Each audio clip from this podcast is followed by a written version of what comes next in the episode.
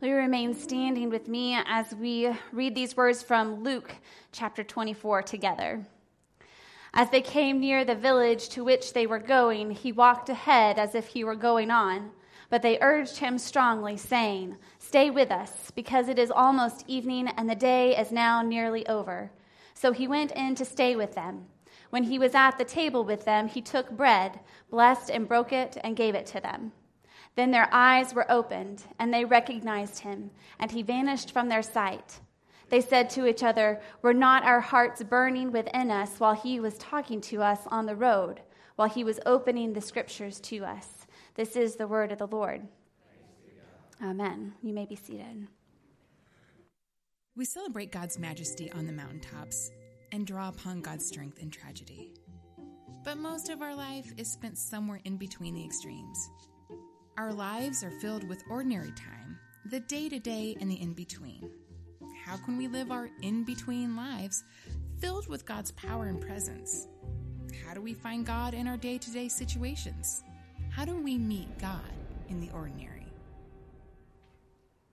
Well, good morning, church. My name is Melissa Nelms. I'm the director of discipleship here.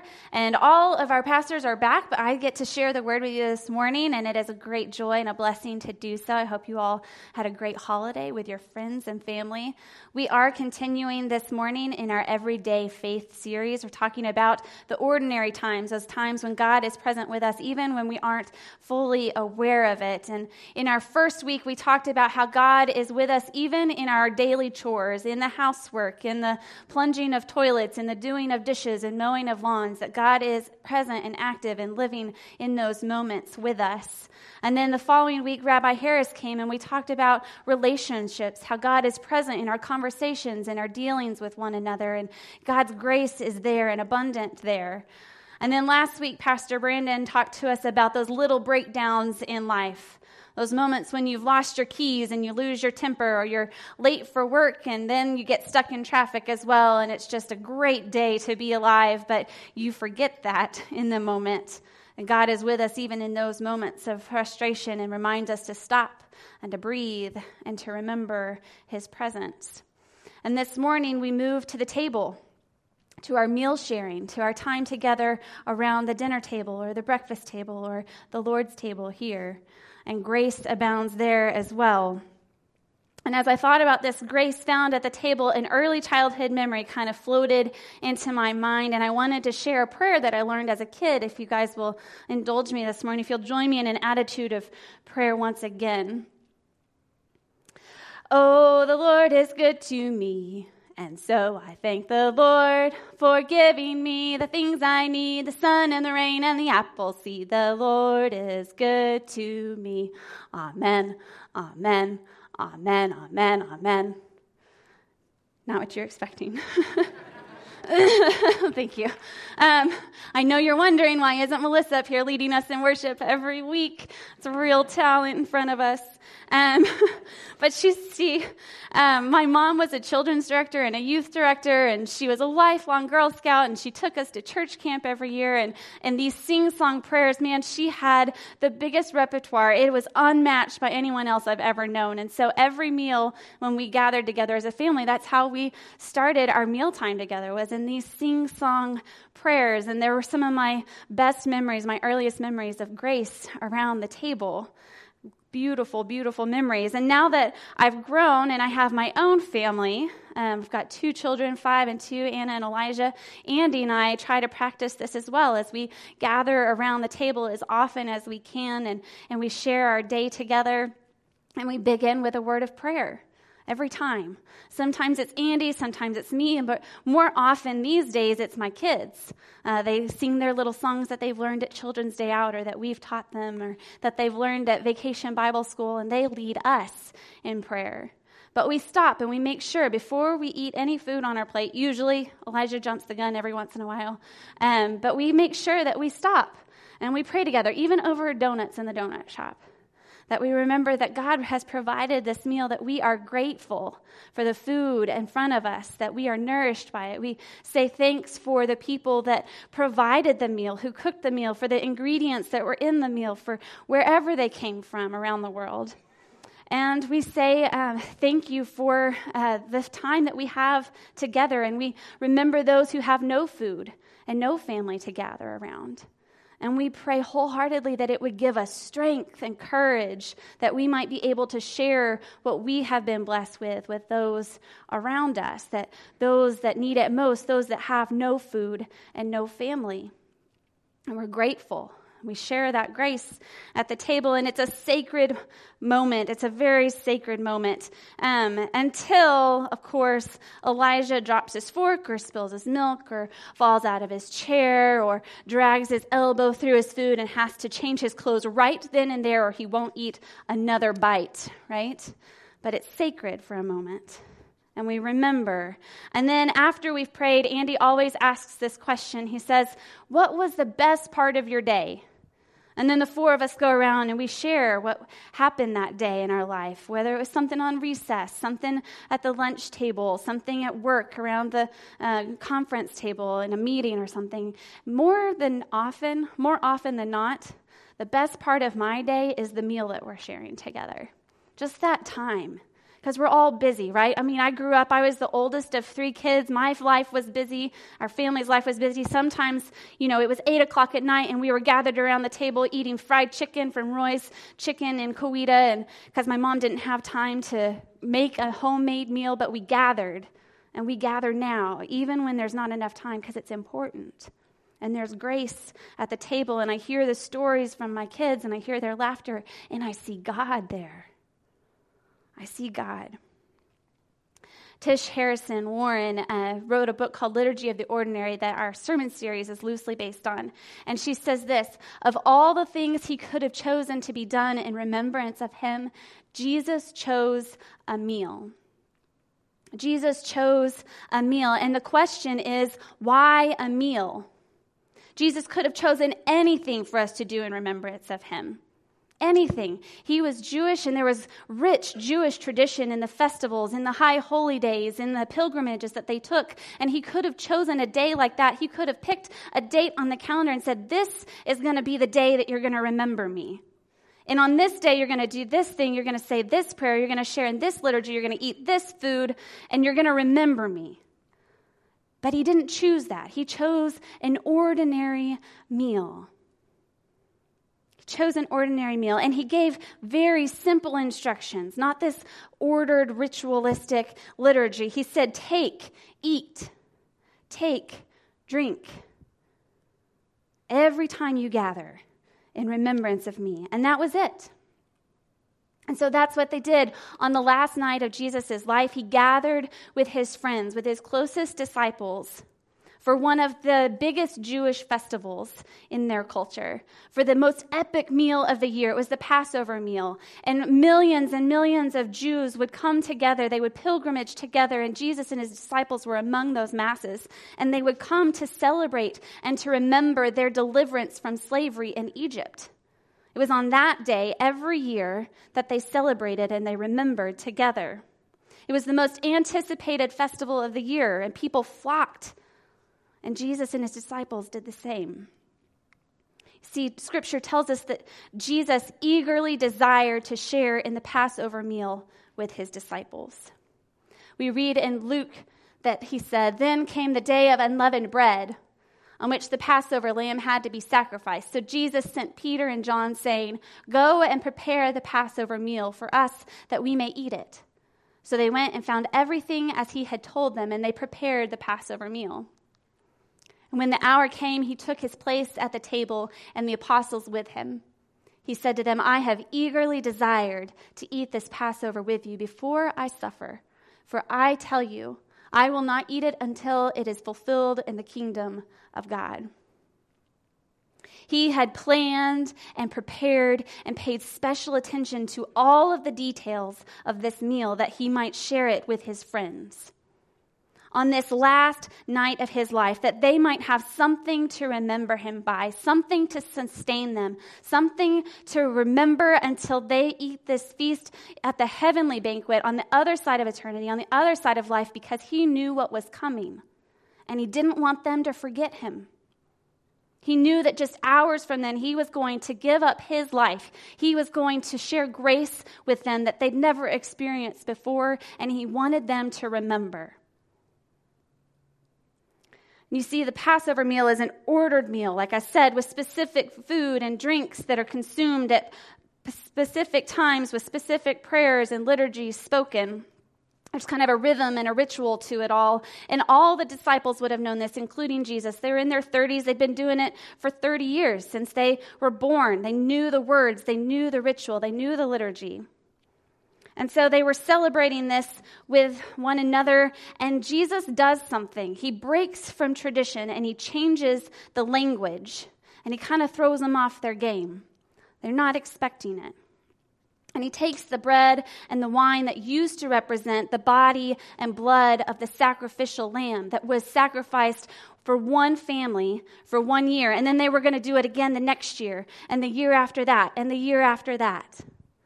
But he does something different. He says, This is my body, this is my blood that is broken and poured out for you as a sign of a new covenant something new, a new promise, something different, a new grace. Jesus chose common elements, bread and wine. For us, it's juice, to represent his presence as a daily reminder. It was something he knew they were going to do every day, multiple times a day, that the bread and the wine would be at the table, and every time they saw it, every time they partook, partook of it, they would remember him. And after that night, the disciples never saw the bread and wine in the same way. How could they? It had changed for them. They did. They remembered. That's what Jesus was hoping for. He wanted to be so much a part of their lives that every time they sat down at a meal together, they would remember. They would remember his words of blessing, his teaching, his actions, his healing, his miraculous power that he had, his friendship. And we do this in our own lives. Maybe you had an empty seat at the table this week. I know we did. And maybe it's been there a short time or a long time, but something happens when you're sitting around the table and you start sharing stories and you start sharing memories, and all of a sudden that seat doesn't feel so empty more, anymore. It's almost like that person is there with you still. That presence is near you and you feel it. And that's exactly what Christ wanted. He wanted us to feel him at the table, to see that grace around us, not to forget, but to remember. And it happens in the sharing of the stories and the eating of the meal. And that's certainly what happened on the road to Emmaus, that story that we read together at the beginning. There were two men that were walking from Jerusalem. They just left the Passover feast. They'd seen their what they thought was their savior, their Messiah crucified, and they thought all hope was lost. It wasn't what they thought and they were grieving and they were mourning. Then they come upon another traveler, and he doesn't know the story. He doesn't know what's happened, and so they're sharing it with him as they walk down this road to Emmaus. And they get to the end of the road, and it's getting dark, and so they invite this traveler in, not knowing who he is, but they invite him in anyways to share a meal with them. And it's in the breaking of the bread that they see who it really is. In Luke, he says, when he was at the table with them, he took bread, blessed and broke it, and gave it to them. And then their eyes were opened, and they recognized him. They recognized that traveler for who he really was. It was Jesus. And it wasn't until they broke bread with him that they realized it, that they remembered what he looked like, what he sounded like. And then he was gone but they remembered. Not only did Jesus bank on our remembrance out of just pure tradition and ritual, but even if we lost the tradition, he knew that we were hungry people, that we still had to eat every day. Because if you don't eat for a long period of time, you're not going to survive. You need sustenance, you need nourishment to keep you going. He knew the necessity of food in our human condition because he was human himself. He himself had been hungry. And our hunger reminds us of our humanity. Richard Wilk is an anthropology professor at the University of Indiana, and he says this that learning how to eat is learning how to become human. that we, become, that we come into this world hungry. If you've ever been uh, with an infant in their first hours of life after they're uh, born, the first thing you notice is that they start rooting around. It's just part of their nature. They're looking for food, they're looking for mother's milk, for warmth, for comfort, for sustenance. They just naturally gravitate toward it. They're hungry. And we have that same nature, we have that same need. It's our human condition to hunger. And our hunger not only reminds us just that our bellies are growling, especially if you forgot breakfast this morning, as I did, but it reminds us of our vulnerability as well. That we are dependent upon someone else for our survival. Not just the people around us, but our Savior, our Lord Jesus Christ, who came and died for us that we might have life and have it abundantly. And it's like that at the Lord's table as well that in participating in the Lord's Supper each week as we come and gather here and worship, that we are reminded of our great need for Christ. That we are reminded that it is through his sacrifice that we are sustained, that we are nourished, that we are filled up, that we are empowered to go out and share, and most importantly, that we are saved. Tish Harrison Warren, again in her book, says this that the Eucharist, our gathered meal of thanksgiving for life, death, and resurrection of Christ, transforms each humble meal into a moment to recall that we receive all of life, from soup to salvation, by grace. It is by grace that we are saved, that we are nourished. And in our Methodist tradition, we practice what is known as an open table we recognize communion as a means of grace, a free gift given to us by God and only by God. Therefore, the table is God's and not ours. It's not our gift to give, but God's. And so God welcomes all to the table. Maybe you have heard this every week. God welcomes all to the table who earnestly repent of their sin and come seeking Him seeking a life change, seeking to follow Him, to do things a little bit differently, to change the world. God welcomes all to the table. The table is wide and the table is open. Alice Julier uh, wrote a book called Eating Together. She's a foodie, and she said, Dining together radically shifts people's perspectives. It reduces people's perceptions of inequality, and diners tend to view those of different races, genders, and socioeconomic backgrounds as more equal than they would in other social scenarios. That the Lord's table is an open table, it does not discriminate. God does not discriminate. When we kneel to receive the sacrament here at the altar rails, we not only kneel with one another from different backgrounds and different families and different belief systems, but we kneel with people all around the world. It's what unites us when we read the Apostles' Creed. We are kneeling at the altar for the sacri- to receive the sacrament with people of all nations and races. It's for all. God does not discriminate. And in fact, in one version of our communion liturgy, it actually says that because there is one loaf of bread, we are one body. We are made one in Christ. And in the taking of this gift, in the, sorry, in the receiving of this gift, that we are made one. And in the breaking of that bread, in the blessing of that bread, we too are broken and blessed. And we are to go out and share those pieces with the world around us, to nourish the people around us, to share the grace that we have received there, here with those who need it most, those who have no food and no family. So when we share a meal, we are unified with Christ and one another. Um, this is Emily Simance. Um, you might recognize some of the goofy girls in the background too. But Emily is um, the oldest daughter of the Simance family, and uh, we get to talk about once a month via Skype and enjoy those conversation conversations and catching up on life and what things are like in Turkey right now.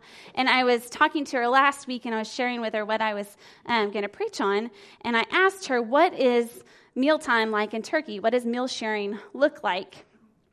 And she shared a Turkish proverb with me that I wanted to share with you this morning. And it goes like this If I invite you for tea, we're friends. If I invite you for food, we're family. See, there are seven nations gathered around that table. in four different languages. And in the sharing of that meal in their home in Turkey, outside their norm, they are family because they have shared a meal together. Not like family, not similar to it. They are family. They are united in the sharing and the breaking of the bread. It's like this all around the world, and it's like this here at the table that when we share this meal together, we become family. We are united together. And we believe that in the sharing of this meal, it actually has the power to change lives, to convert us, to make us different.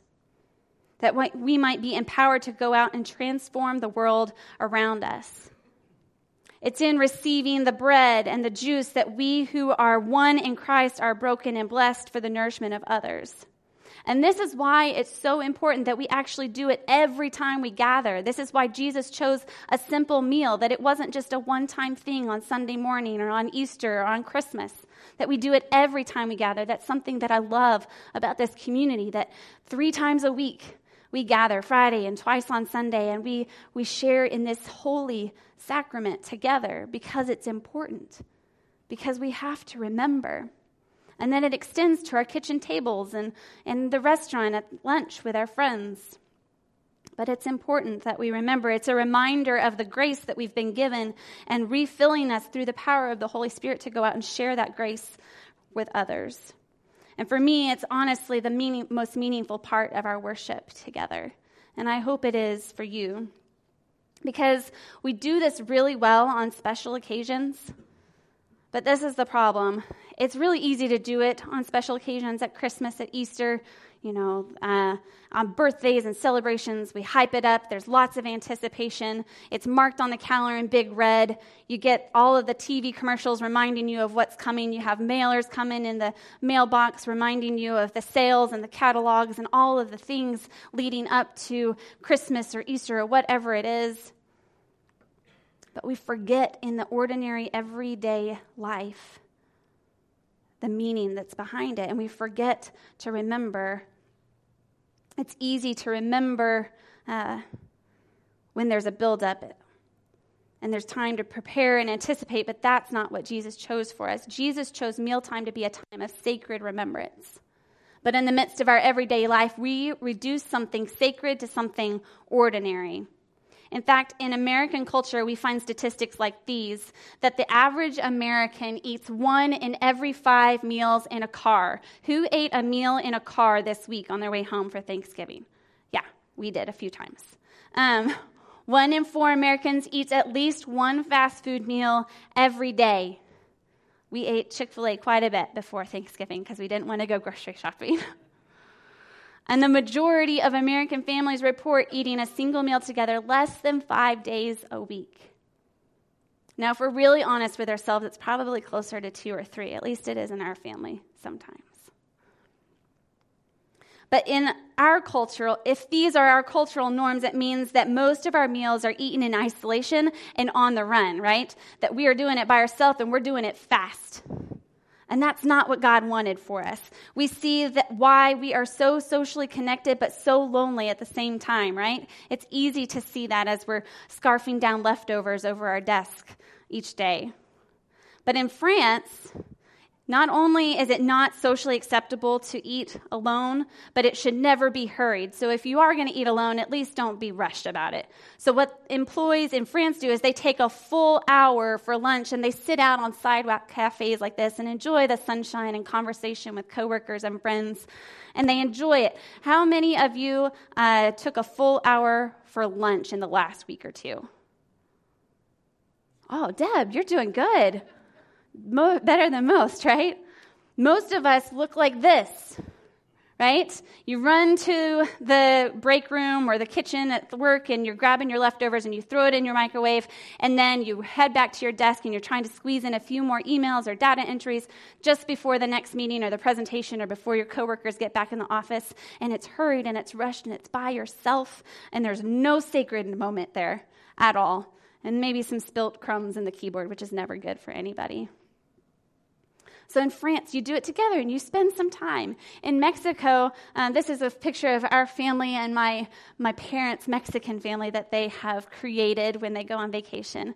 And there's four families speaking Spanish and English here, and we all enjoyed time. And I think it probably took us three or four hours to get through that meal. But it was sacred time. In Mexico, they join around the table in public spaces, in the town square, in the center of where life is happening, so that they can partake together, so that they can share family time together around a meal. And it's, it's sacred, it's important. And then in Cambodia, they actually lay out all these colorful blankets. It's kind of picnic style or potluck, and everybody brings a dish. And maybe you have flashbacks as a kid of family picnics or church um, potlucks where everybody brings, you know, the jello salad and the chicken noodle casserole. And you enjoy that time together. It's good fellowship, it's good remembrance. There's stories and laughter there. But we forget and we get rushed and we get hurried. So, what if we began to see mealtime as sacred again? What if uh, we started thinking about our health? How would it affect our health if we started um, seeing our mealtime as sacred? How would it affect our relationships and our conversations with colleagues, with friends, with family if we saw mealtime as sacred? How would it affect our work and our stress levels? How would it affect our relationship with food itself? Something to be enjoyed and nourish us rather than something on the go that may be the worst thing for our bodies. There's a few action steps this week, and they're pretty simple. The first one is this to share a meal. Share a meal with a coworker. Go out to lunch with a friend that you haven't talked to in a while. Have family dinner or donuts on the way to school, but share a meal, share a conversation. Share in prayer together and thank God for the blessings that you've been given, for the nourishment that you have, that you might be able to share it with others. Take time to slow down. Take a full hour for lunch every once in a while. Take Deb's example.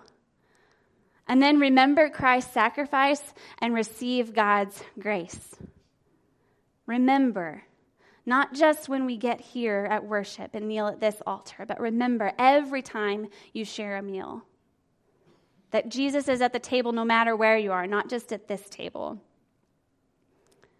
Luke says, Then he took a loaf of bread, and when he had given thanks, he broke it and gave it to them, saying, This is my body, which is given for you. Do this in remembrance of me. So remember and receive that grace. And then finally, invite someone new to the table. Because the table is wide and the table is open, and there is room for all at it. There is grace abounding everywhere, and we are called to share it. That was Christ's example for us, that he gave it freely. It's a gift, and we are to turn around and give it to someone else. So invite someone new to the table and say thanks. Will you pray with me? God, thank you so much for the food that nourishes us, for the relationships that enrich our lives, for the sacred space that you've created around the table. God, help us to remember every time we gather, not just here, but in our homes, in the restaurants, at a friend's table, God, at the desk, even. Help us to remember that you are present, that you are in the very food we are eating, that it gives us life, it gives us sustenance, and we are dependent upon it and we are dependent upon you. We thank you for the salvation and the grace that comes with it. God, I pray that you would open our eyes every time, that you would open our eyes wide as you did the men on the road to Emmaus, that we would see you at the table, that we would see your grace, that we would see your people, and that we might share it with others, that we would invite someone new to the table and remind us of how wide and how open it is. And God, as we gather, we pray this prayer together, saying, Our Father, who art in heaven, hallowed be thy name.